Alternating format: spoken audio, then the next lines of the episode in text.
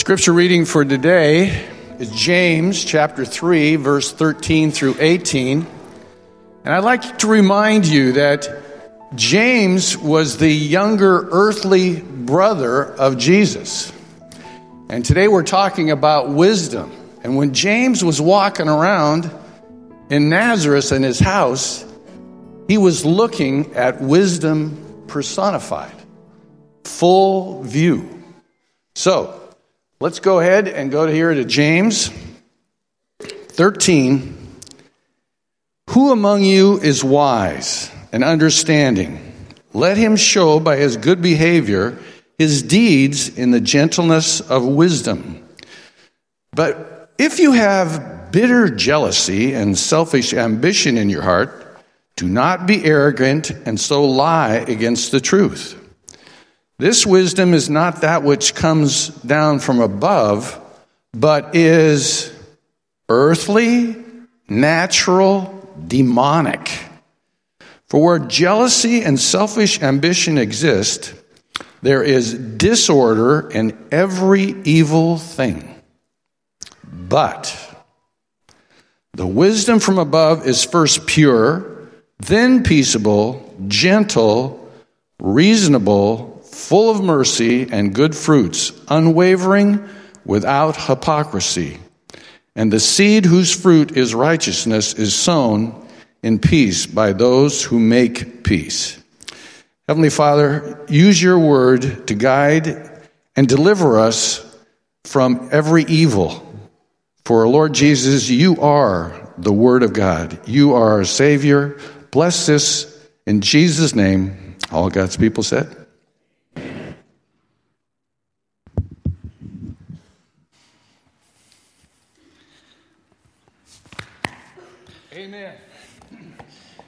Thank you, Brother Vern. And uh, IBC family, though I have been back, it is really, really good to be back in the saddle again. So, yeah, thank you. Um,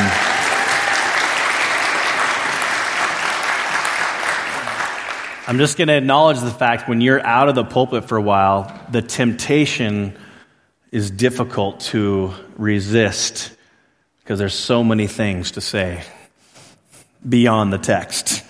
But I'm going to avoid that actually this morning. But I do want to say, really just acknowledge two things. First of all, uh, I know that Pastor Tom already kind of highlighted the fact when he was up here uh, that I was back, and you guys gave it a rounding applause. This isn't, uh, this isn't um, just humility speaking or anything like that. This is really just putting, giving credit where credit is due. When I'm taken out at the last minute, guess who stepped up? Pastor Tom jumped right in there. And so, Brother Tom, where are you at right now, Roski? He's already in, he's an IBC kid. So, you know what? I want us to give a round of applause for Pastor Tom. Um, I'm so thankful for our pastoral staff and for the elders and so many of you that yeah, stepped in and uh, on a whim. And I'm so grateful that there wasn't some radical hiccup or anything like that. It's just like, God continued to move powerfully, and it's almost like a great reminder with or without me, the mission moves forward. With or without any one of us, the mission moves forward. God continues to build his church. And I'm so grateful and just re encouraged by the fact that he is raising up so many amazing, godly men and women in this family. And uh, thank you all for serving so faithfully. Um, I also want to say a special shout out to Joel Finman in the back there because early on in my concussion saga, um, he came over speaking from firsthand experience and uh, was instrumental for telling me things that I probably would not have believed or received or accepted otherwise. And so, thank you, brother, for just kind of talking to your former self i.e., me. And uh, I really appreciate that. You know, he did say something kind of interesting. He says, Aaron, if I could encourage you in one of many things, he says, try not to think. So I prepared a very thoughtless sermon for us this morning in, in honor of what Joel Minman advised me or counseled me to do. So, no, really, though, I really appreciate you, brother. Thank you for coming over multiple times and just telling me, said, you're not as well as you think you are, even though everything in you says, no, I'm fine. No, you're not. And so thank you for It's like, you know, parents to their kids. We tell them what they need to hear, not always what they want to hear. And so I appreciate you being willing to serve in that way. I just want to pray for us real quickly here, uh, once again, even though Brother Vern already did that for us. And let's just continue to commission this time here to our Heavenly Father. Heavenly Father, right now, our desire, first and foremost, is to hear from you, not from me. It is all about you. And so we just ask, Heavenly Father, that you would superintend over every detail, every word, every thought, every noise, every commotion, everything, Father, that you would superintend and that it would all point to one thing that is the glory of your name. Jesus, our desire right now is to exalt you, to make much of you, and to honor you for not only who you are, but what you have done for us. And so, Holy Spirit, we ask that you would empower me and empower each and every one of us in here. Give us the capacity, the ability to receive what you have for us. May you be honored and may we be encouraged. May we be realigned to your purposes for your glory. In Jesus' name, amen.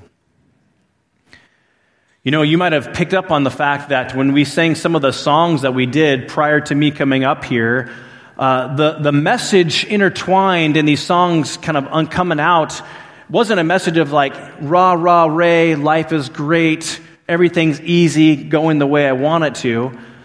Instead, the, the, the songs really depicted much about God is good in the midst of great struggle. God is good even though life right now may be hard. And I think a question that I would like to ask you to just contemplate, not necessarily to blurt out loud unless you really feel the need to, but what is the most difficult or stressful, maybe even hurtful area of your life right now? What, what comes to your mind if I were to ask that question? What is the most difficult, hurtful, stressful, maybe even confusing time in your life, area of your life right now? What comes to your mind?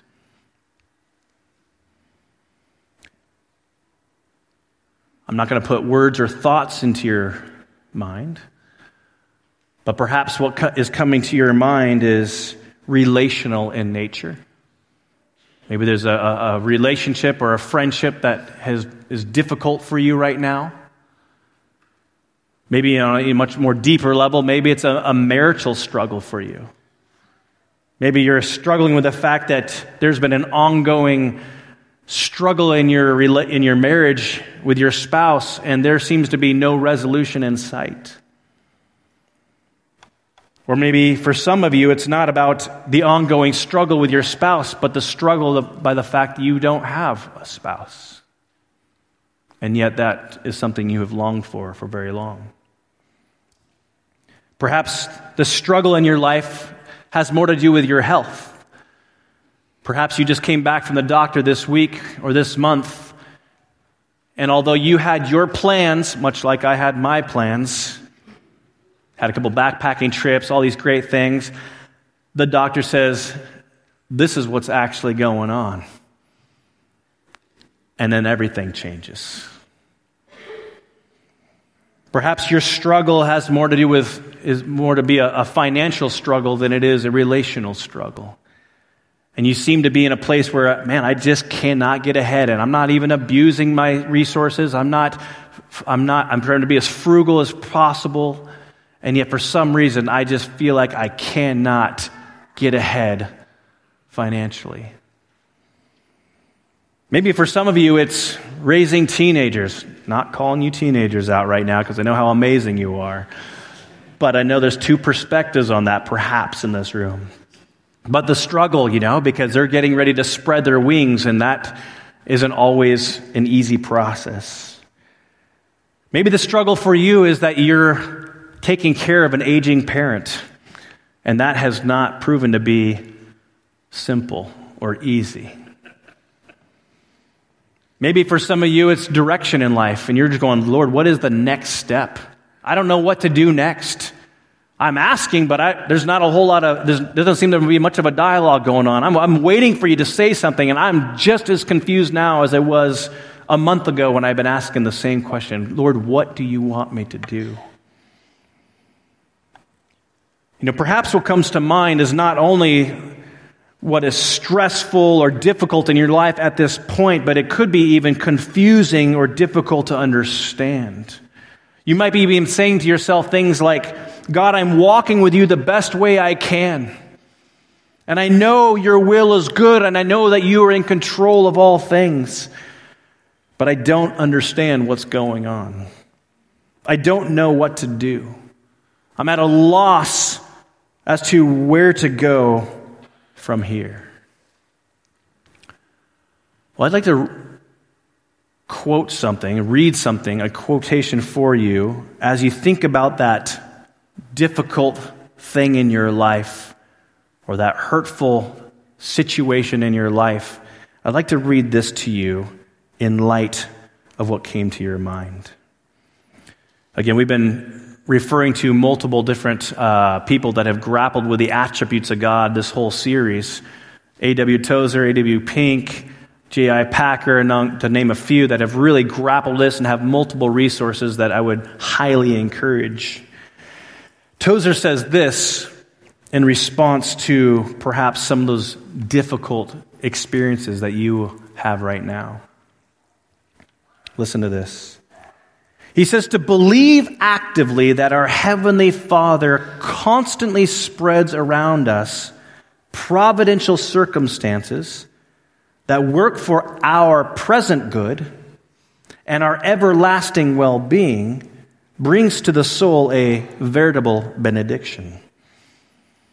Most of us go through life praying a little, planning a little, jockeying for position hoping but never quite certain of anything, and always secretly afraid that we will miss the way. This is a tragic waste of truth and never gives rest to the heart. There is a better way. It is to resist relying upon our own wisdom and take instead the infinite wisdom of God. Our insistence upon seeing ahead is natural enough, but it is a real hindrance to our spiritual progress. Listen to this. God Himself has charged Himself with full responsibility for our eternal happiness and stands ready to take over the management of our lives the moment we turn in faith to Him. Isn't that glorious?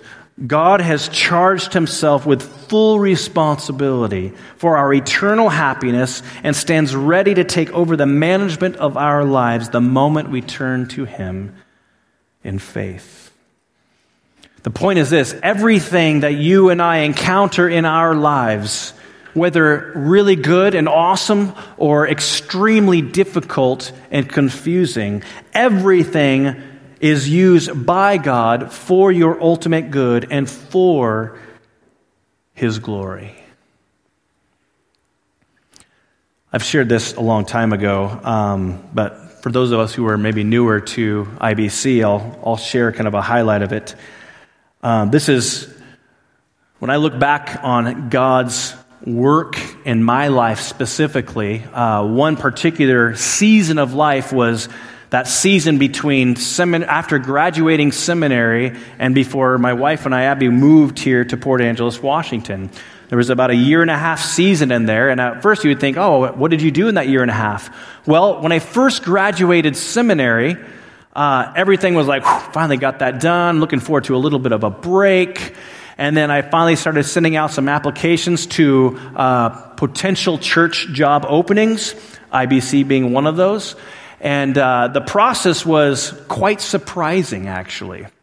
Um, and some of you already know this, but I'll just kind of share it anyways. Uh, I actually wrote a year and a half later, prior to us moving to Port Angeles. There's still I still have three pages in my my drawer, my left hand drawer of my office. Don't go breaking in. Um, but there's three pages that are titled "Everything that is ticking me off in life right now." That was the nice way to put it but that's where I was spiritually and mentally at that time or season in life. And why, the reason why everything was ticking me off in that time was because I was discouraged with my walk with God. I was discouraged with my ongoing struggle with sin. I was frustrated by some of the people I was working with at the time. I was discouraged by some of my relationships. I was confused as to why God had yet to provide a full time pastoral position, which is what I was getting at earlier because I applied to five churches. I was really trying to be very selective, five different churches.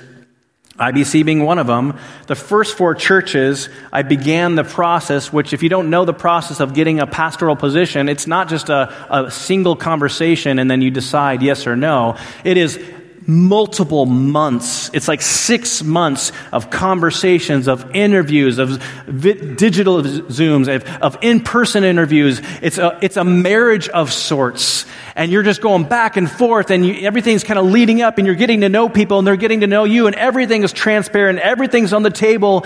And then it comes to the point of decision, and you hear this Aaron, thank you so much. This has been a rich, rich process. But, you know, there's that big but. But we went with the other guy. There's nothing like being the runner up to kind of instill a lot of self esteem, right? Runner up four times in a row and go, maybe I misheard God's calling in my life. Maybe, maybe I'm not actually called to be a pastor. Maybe I'm, you know, maybe I, I need to rethink this altogether. Of course, the irony of all irony is Abby and I just finished uh, the, the Rose Bowl game and stuff. I was her assistant for some of those games, and we were up on the central coast of California, and, uh, and we're sitting there literally having coffee, literally talking about this whole scenario going, maybe we just move to Pasadena. I'll be a house husband. I'll volunteer at a church somewhere. You stay at the Rose Bowl. It's all good. You know what? If this is what God wants, that is okay. Buzz, buzz, buzz. What is that? Hey, my name's Mike Jones. Who? and the rest is history. You see, uh, Port Angeles, Washington was just a, a, a point on the map for a long time.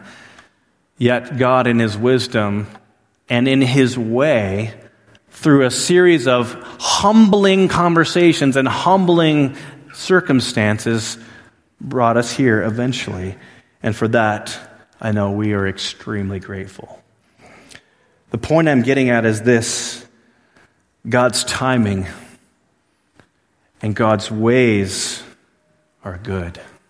We just sang about that. God, you are so good. It's always a question do I really believe that? Because oftentimes we will emphatically say, God is so good when everything seems to be good. But do we emphatically say that, God, you are so good when everything in my life right now is so confusing and so out of control? Are you still good, God? And what Scripture keeps bringing us back over and over and time and time again is that God is good and His ways are good, and they're good because God's wisdom is perfect. And the reason why God's wisdom is perfect is because God's wisdom is infinite, it is unlimited. In other words, God always makes the wisest decision on our behalf all the time. He never needs a redo. I don't know if you've ever observed this or not, but if you look at the, the Gospels, Matthew, Mark, Luke, or John, if you ever read through there, there's kind of an interesting observation that you'll, maybe you've not noticed, maybe you have noticed, I don't know. But have you ever noticed that when you read through the Gospels, the life and ministry of Jesus Christ, Jesus never apologized. You know, our life is defined by constant apology, or at least it should be. We have a need to constantly apologize for something that we didn't do quite right. Or, you know what? Knowing what I know now, here's what I would have said or done differently, right? This is how we live in a, this kind of real time, linear time and space. We have the need to apologize because we're like, well, that was a mistake, but now I know. And we learn from our mistakes. But Jesus never had to apologize. It's interesting. Jesus never had to say, sorry, guys, I, I misjudged the audience. I thought they would react to my message a whole lot better. My bad. Or, or they never had to say, Mary and Martha, I was trying to get to you, but all the needs were in front of me, so I, was, I had good intentions, but I'm sorry. Or he didn't have to say to his disciples, Hey guys, I'm sorry for sending you out on a boat when the weather forecast was pretty bleak at best. My bad, I should have read the signs of the times better. Or, I'm sorry, Pharisees, I didn't mean to offend you. Um, I think there's a misunderstanding between us. Maybe we could sit down and talk about this. Jesus never apologized in his ministry because everything he did and everything he said or taught was in perfect alignment with his Father in heaven. It's why he re- re- removed himself so often to the wilderness or to a quiet place was to be with his father. So everything he did and everything he said was in perfect accord with his father in heaven. Jesus not only impressed people at a young age with his wisdom, right? You remember in the temple when you know, Joseph and Mary couldn't find him, and he's, he's stuck in the temple talking to all the wise men in there, and they're just so impressed by a 12 year old uh, expressing the things that he is. But we see that the wisdom of Jesus is not only by what he said or how he impressed people, but we see that scripture teaches us that Jesus is wisdom incarnate. He is wisdom clothed in a human body question for us this morning, I believe, is as we've been doing through this series, is defining what is this attribute mean? What does this attribute mean? So this morning we're going to describe well, what is wisdom? What is wisdom? And there no doubt, all of us could probably, if we were to open it up, which I will not do, uh, because who knows what will happen at that point. Um, but we all have probably different perspectives as to what wisdom is, as well as who you and I might consider a wise person, right?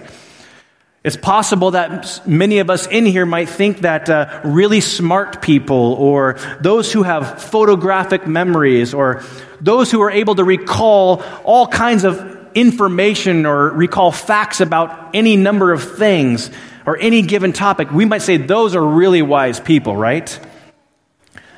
But that's actually not true. Because wisdom is distinct from what we also might refer to as understanding and knowledge.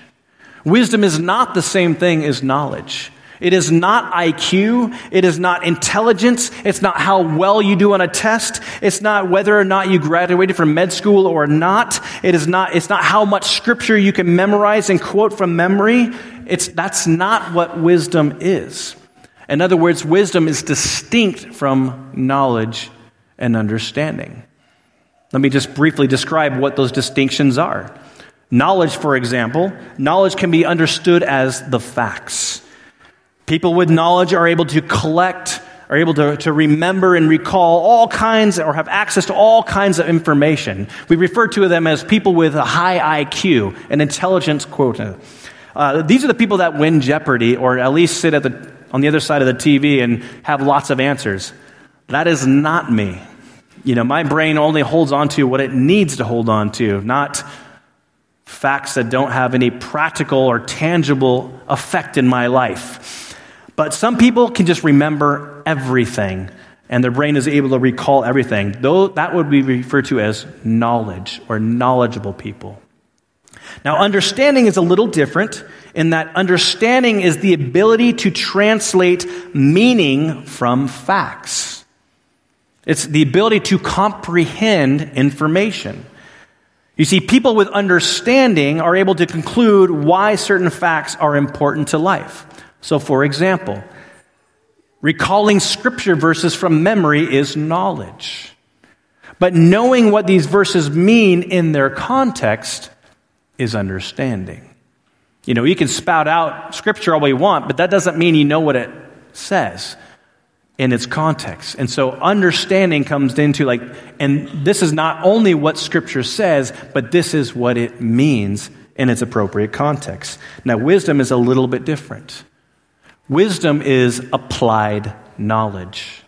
It is the ability to know what to do next in any given circumstance. In other words, wise people know which action to take at any moment. They do the right thing in any given situation. it's probably always appropriate, maybe not, this is my personal preference, but always, always appropriate to quote a little Spurgeon here, right, at this point. Spurgeon gives us a little bit of a, a, a is it up there? It's not working right now. There we go. He gives us a little definition as to what wisdom is. He says, Wisdom is the right use of knowledge. To know is to not be wise. Many men know a great deal and are all the greater fools for it. There is no fool so great a fool as a knowing fool. I think Spurgeon was the original Mr. T or something, if you know what that means. But to know how to use knowledge is to have wisdom. Here's the reality that applies to each of us in here. No matter how much you have learned in life, no matter how much knowledge you have acquired in life, no matter how much you have studied or how, how, what school you graduated from, no matter how many letters or initials you have after your name, no matter how much human wisdom or streetwise smarts you have, in the end, you will always be limited in your wisdom. Why? Because you cannot see everything and therefore you cannot know everything. We cannot see all the complexities that surround every decision we make in our lives. And because we cannot be aware of everything that surrounds every decision we make, we cannot therefore make the wisest decision at all times. We can act on what we do know, but we don't know everything. And so we, by nature, by definition, are limited in our wisdom. And yet, this is why the wisdom of God is so amazing and I believe so reassuring. We can talk about wisdom in general, but then we need to get to this point. What is godly wisdom? I think godly wisdom is a wisdom, and this is given to us again by A.W. Tozer. He says this Godly wisdom is a wisdom in which God brings about the best possible results by the best possible means for the most possible people in the best possible way. Let's just let that sink in a second. Godly wisdom brings about the best possible results by the best possible means for the most possible people in the best possible way. Tozer goes on to say this. He says, Wisdom, among other things, is the, the ability to, to devise perfect ends and to achieve those ends by the most perfect means. It sees the end from the beginning. So there can be no need to guess or, or conjecture, which conjecture means to form a conclusion based off incomplete information. All God's acts are done in perfect wisdom first for his own glory and then for our highest good or for the greatest number of people for the longest time. Not only could his acts not be better done, but a better way to do them could not be imagined. It resonates with what Paul the Apostle writes in Romans chapter 11 when he says, Oh, the depth of the riches of the wisdom and the knowledge of God, how unsearchable his judgments and his paths beyond tracing out.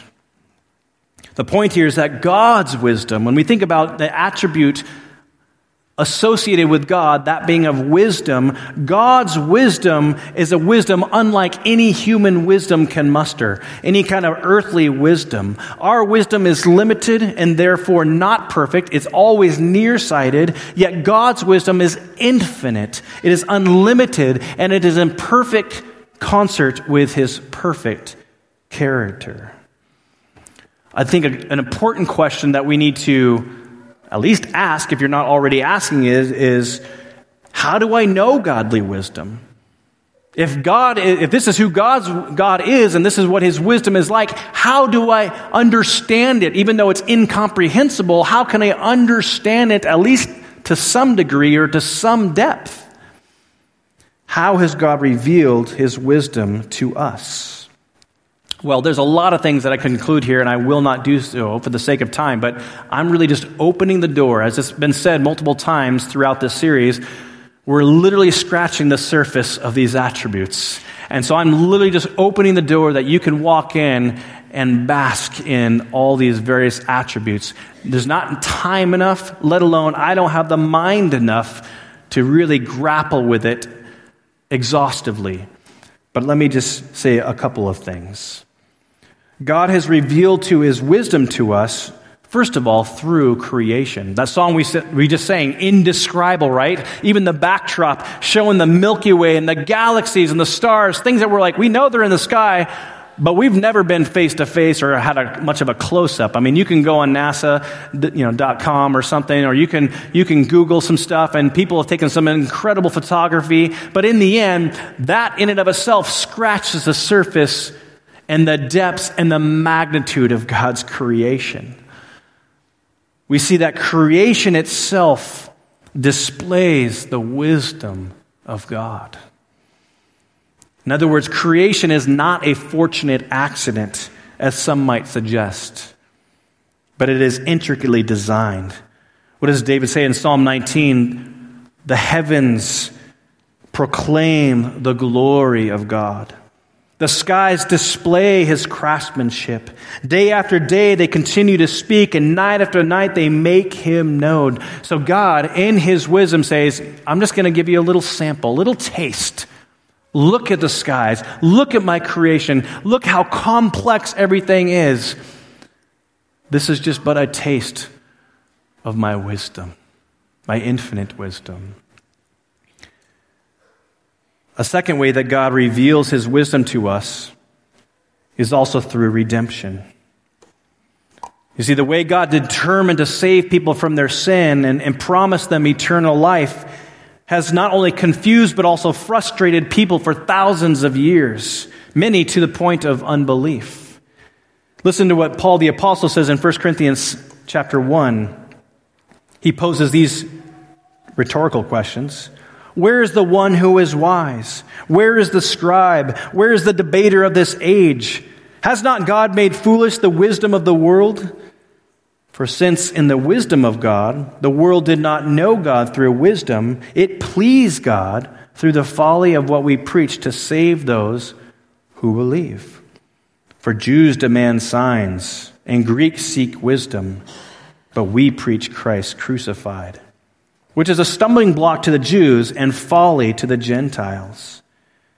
But to those who are called, both Jews and Greeks, Christ, the power of God and the wisdom of God.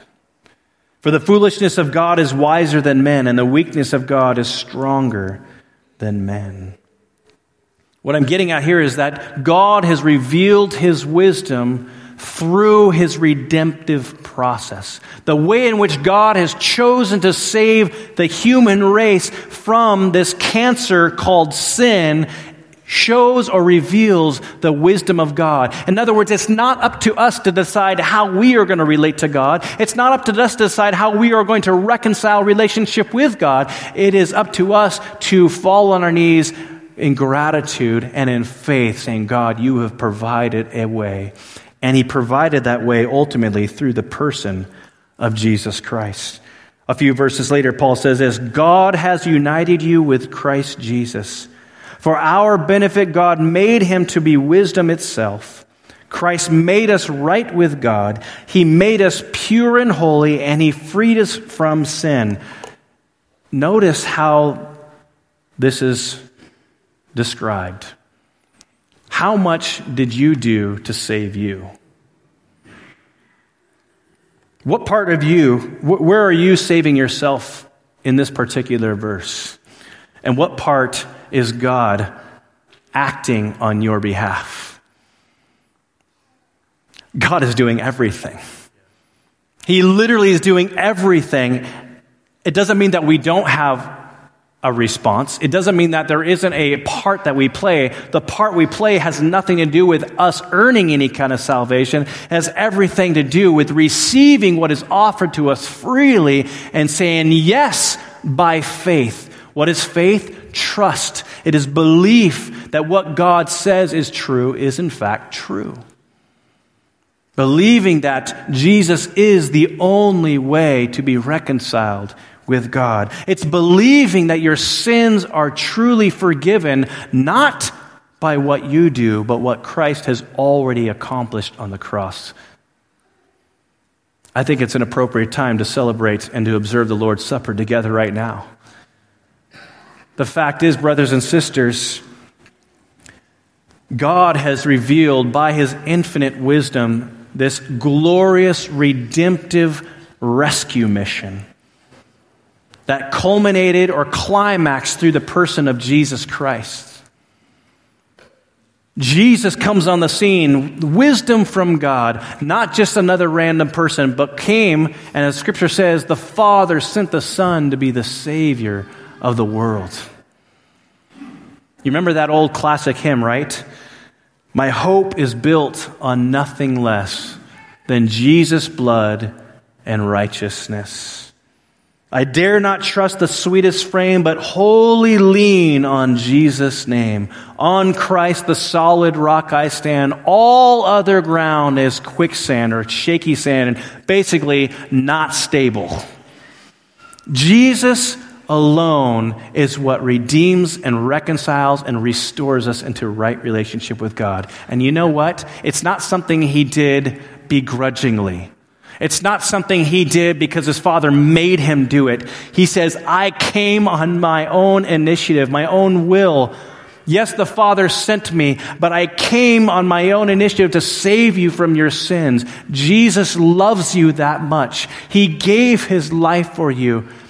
And our response is to say thank you. It's just to say thank you. Lord, thank you for saving me from myself. Lord, thank you, and remembering what he has done. You see, as a Christian, as a follower of Jesus Christ, the point of reference we are continually coming back to is what Jesus accomplished for us on the cross. Father in heaven, we just thank you that you loved us enough. You saw your world. You created this world. You loved your creation. And yet sin caused all kinds of havoc. It corrupted everything. But you did not stand idly by or passively by. You did not come, look at us from a distance and go, you know what? Whatever with you. Instead of starting over, you said, I am going to redeem. I'm going to make all things new. And I'm going to take personal responsibility so that the creation that which I love can be restored into perfect fellowship. Thank you, Jesus, for your obedience to the cross. Thank you for being the wisdom of God, not just in what you taught, but the life in which you lived. We celebrate you this morning. In Jesus' name. Brothers and sisters, one other point I want to make before I wrap it up here. God has revealed his wisdom through creation. He has revealed his wisdom through redemption, specifically redemption through his son Jesus Christ. But one other thing, or one other truth that I think is very important, and it kind of highlights or points back to the question I asked at the very beginning. God has revealed his wisdom through this theological term called providence. Providence basically means that God works through every aspect of our lives for His eternal purposes and for our eternal good. On a macro scale, we see in Psalm 33, for example, that the Lord frustrates the plans of the nations and thwarts all the schemes. The Lord's plans stand firm forever. His intentions can never be shaken. But on a more personal level, we read verses uh, like Romans 8:28, right? And we know that for those who love God, all things work together for good for those who are called according to his purpose. Some of us don't actually like that verse. We all know that verse, but sometimes we don't like that verse because it doesn't promise the alleviation or the removal of suffering in the moment that we want it. It promises that God will not waste our suffering and will cause it for our own benefit and for our own good ultimately. You know, I think one of the greatest biblical illustrations behind eight, Romans 8:28 is seen through the life and all the events in Joseph's life. You might recall that story, right? Joseph, the coat of many colors, right? He's the kind of the runt of the family at the time. All the uh, older brothers are out in the fields. Joseph has some divine downloads from God, doesn't understand these dreams that he has, has no problem sharing with his brothers what he's dreaming, um, much like younger people like to do. They just share what they think. And uh, that doesn't go over so well. Thankfully, Judah has enough, uh, enough um, stamina among the group to uh, say, I'm not gonna, we're not going to kill him, but we're going to trade him out. Long story short, Joseph has a rocky, rocky history. One trouble after another, another trouble, and even though he does the right thing, it does not result in blessing. It's more Ecclesiastes than it is Proverbs. It's like I'm doing the right thing, and yet everything seems to be falling apart. I thought if I do the right thing, then blessing was to follow, and that's not always the case. And yet we see through his life that it was the wisdom of God that ultimately brought him to Egypt so that he would save all the people, including his own family. Listen to what he says in, in, Genesis 50, verse 20. He says, As for you, you meant evil against me, but God meant it for good, to bring it about that many people should be kept alive as they are today. In other words, from a nearsighted perspective, things went from bad to worse for Joseph, but eventually God gave him a break. But really, from God's perspective, he was orchestrating every detail, even through the evil actions and evil decisions of people, to bring Joseph to a place and that he would ultimately save his own family. Once again, remember the definition of godly wisdom. God brings about the best possible results by the best possible means for the most possible people in the best possible way. Let me close in this way, and uh, that might be a good cue for the, the guys to come back up here and get ready. J.I. Packer, who I mentioned earlier in the service, um, he said something I think very profound, encouraging, but also just soberingly honest. He says this God's almighty wisdom is always active and never fails.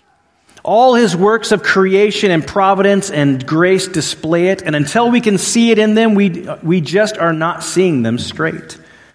But we cannot recognize God's wisdom unless we know the end from which he is working.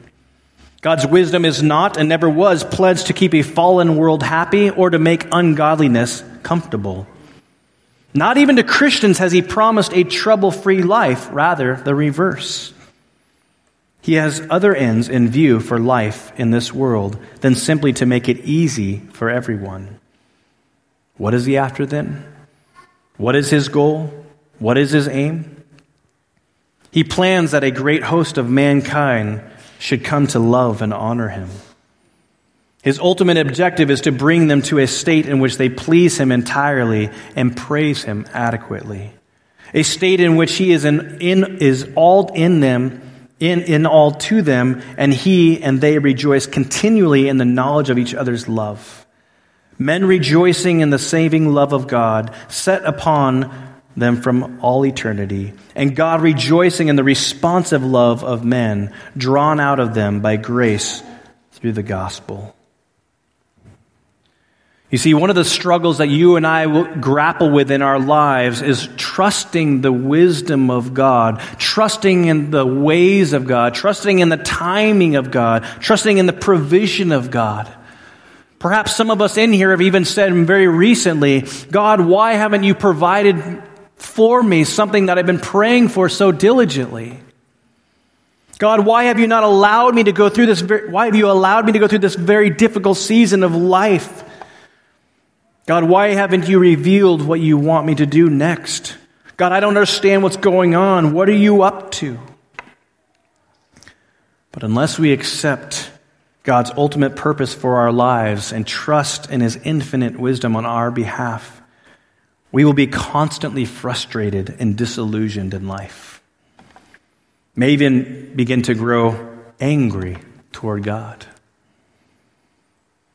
In other words, if our ultimate aim is not, God, make me more like you, If our ultimate goal in life is not, God, glorify yourself through me, God, do with me however you deem fit because I am your servant, then you will be discouraged and disheartened when things don't go the way you had planned or hoped. We must understand that God is doing things that we cannot see, let alone fully understand. What does James 1 tell us? Count it all joy. How many of us are in the practice of counting it all joy when we endure trials and struggles of various kinds? How many of you are jumping up and down for joy when you're like, life is really hard? Yippee skippy. Thank you, Lord. May I have another? Not, that's not usually our normal or instinctive default reaction, right? It's kind of like, what's going on, Lord? Why is this happening? Please make it stop sooner than later. But again, what is God's goal for us as His children? To make you perfect and complete, lacking in nothing. You see, the, the, the, the frustration is if our goal for us is the opposite of that, then we will be frustrated when things outside of our control tend to unfold. God, I don't want to suffer. I don't want, I want my comfort. I don't want to go through this. And yet, let me ask you as a way of closing will you trust God's wisdom and his ways completely, even if you don't understand them? Will you believe what Scripture says that God's love for you is beyond your understanding? Will you trust in the one who is working all things together for the good of those who love him? Will you trust in the one who brings about the best possible results by the best possible means for the most possible people in the best possible way? Will you trust the one who is in his providence declares he is for you? And will you worship him as you wait patiently for Him to answer your prayer.